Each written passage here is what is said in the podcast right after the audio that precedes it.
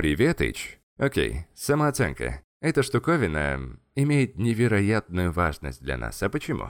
Мы не хотим чувствовать уверенность эпизодично. Мы хотим поддерживать ее в форме, чтобы она нас надолго не покидала. Многие люди чувствуют недостаток самооценки. Есть много талантливых людей, профессионалов в своем деле, которые тушуются, когда кто-то их хвалит, как будто они этого не заслужили. Несмотря на все награды, признания. Парадокс, да? Так вот, самооценка сама по себе не появится, пока ты не создашь плотину, основу твоей самооценки. Здесь особо отмечу упражнение по завершению предложений. Мы о нем говорили в начале. Если ты схалтурил и пропустил его, врубай заднюю и вперед выполнять его один-два раза. И потом возвращайся сюда. Почему это упражнение так важно? Вот представь, что ты уже Лет десять работаешь на неугодной тебе работе, и за дня в день ты проваливаешься в эту рутину, перемешивая ее с депрессией, чувством постоянного отчуждения. А тем временем втихаря пописываешь книги. Проходят годы, а в общем-то ничего и не поменялось. Говенная работа, говенная жизнь. Хобби писать книги осталось, но ты никак его не реализуешь. Ты пишешь книги и бросаешь их в лучшем случае на середине. И когда ты внедряешь упражнения по завершению предложений, ты ловишь себя на мысли.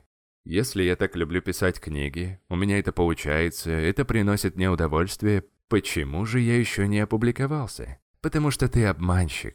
Ты обманываешь себя, ты обманываешь свою сущность. И в итоге это становится толчком, и ты увольняешься с работы. Ты прятался и оправдывался за своей работой, вместо того, чтобы двигаться к своей мечте. Хорошая самооценка – это когда ты живешь в соответствии со своими ценностями.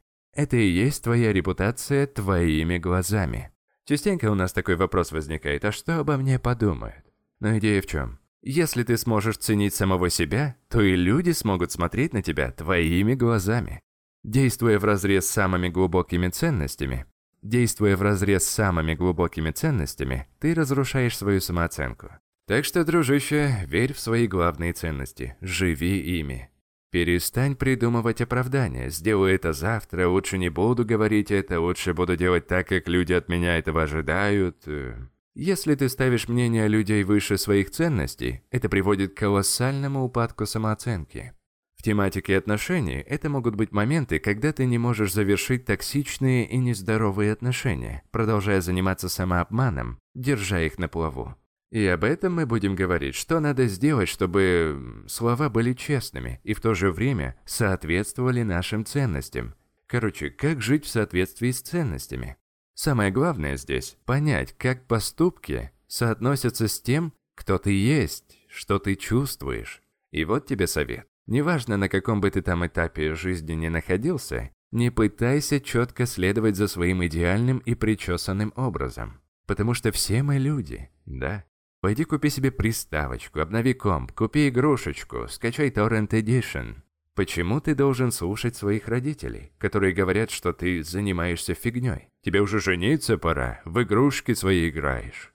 Нет, я не говорю, что надо стать игровым задротом. Просто знай, что иногда нужно остановиться.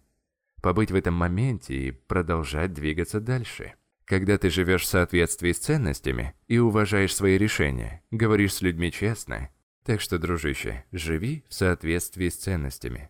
Уважай свои решения и говори с людьми честно. И когда проходишь завершение предложений, спроси себя, я живу так, как хочу, или мной управляет мнение кого-то со стороны? Окей, следующий заключительный урок второго модуля практический мы займемся поиском шаблонов в завершении предложений. Спасибо за прослушивание. Этот подкаст прекрасно дополняет телеграм-канал «Книги на миллион», где обосновалось аж 250 выжимок на книги по саморазвитию. Всего 15-минутная запись и только самые главные мысли из самых полезных книг. Ссылку паркую ниже. А тебе я желаю всего самого высококачественного. Услышимся в следующем подкасте. Пока.